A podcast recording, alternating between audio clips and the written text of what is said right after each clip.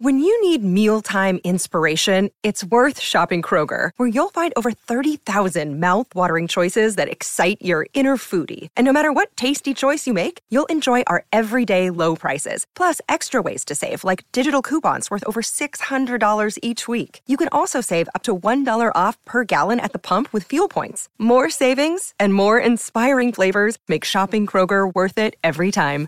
Kroger, fresh for everyone. Fuel restrictions apply. Good risings. I am Adrienne Nina, and this is Level Up Latte.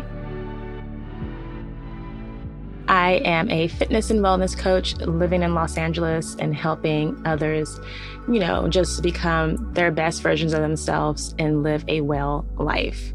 I hope you've been hanging out with me for a while here as I've been hosting this segment of Level Up Latte for a few months now, I think, probably more than that, almost half a year. And it's been really great. And I know I always start with that or not always, but I do lean into the fact that, you know, what I do is a fitness and wellness coach, but that is not exactly who I am. And, you know, it's really important that we as people don't always identify as our job titles, but kind of just really think about who we are and how how much more that that we are and that we bring to the table in life in general. So my tag to lead for today really is get a life no, get a hobby. Because I want to talk to you all about developing and creating and facilitating and just like figuring out hobbies that are right for you. I believe hobbies are so important, and the ones that we choose to have are typically things that really resonate with us and usually light the fire within us you know, life cannot always be all work and no play, but often because we have, you know, financial responsibilities or, you know, people relying on us, we get into this habit of work, work, work. And that really is no way to live. Not really joyfully, right? Now, they say if you're able to turn what you love doing into work, then you'll never work a day in your life. And that is really true. But how can you figure out what it is that you love doing if you're spending so much time working to get things done, you know, as priorities in the way it's supposed to be in our adult life?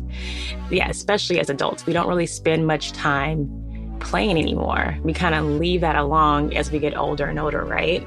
But there should be always time for play. And actually, adults are just really big kids. Let's just admit that.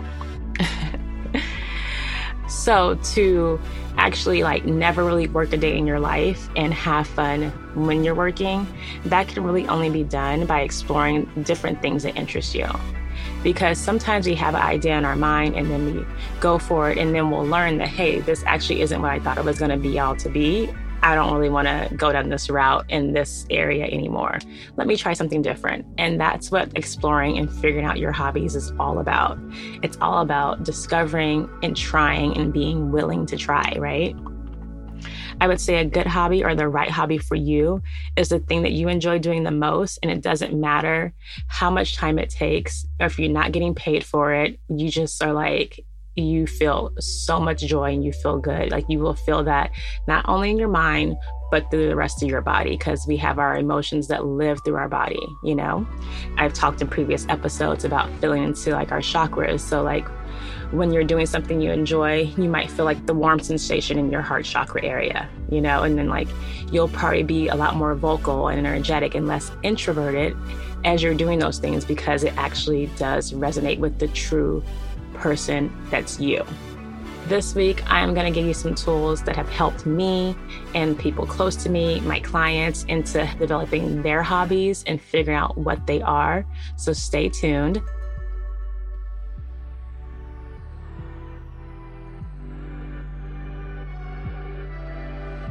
Thank you so much for listening to Level Up Latte. I'm your host, Adrienne Nina, and I'll talk to you soon. Bye.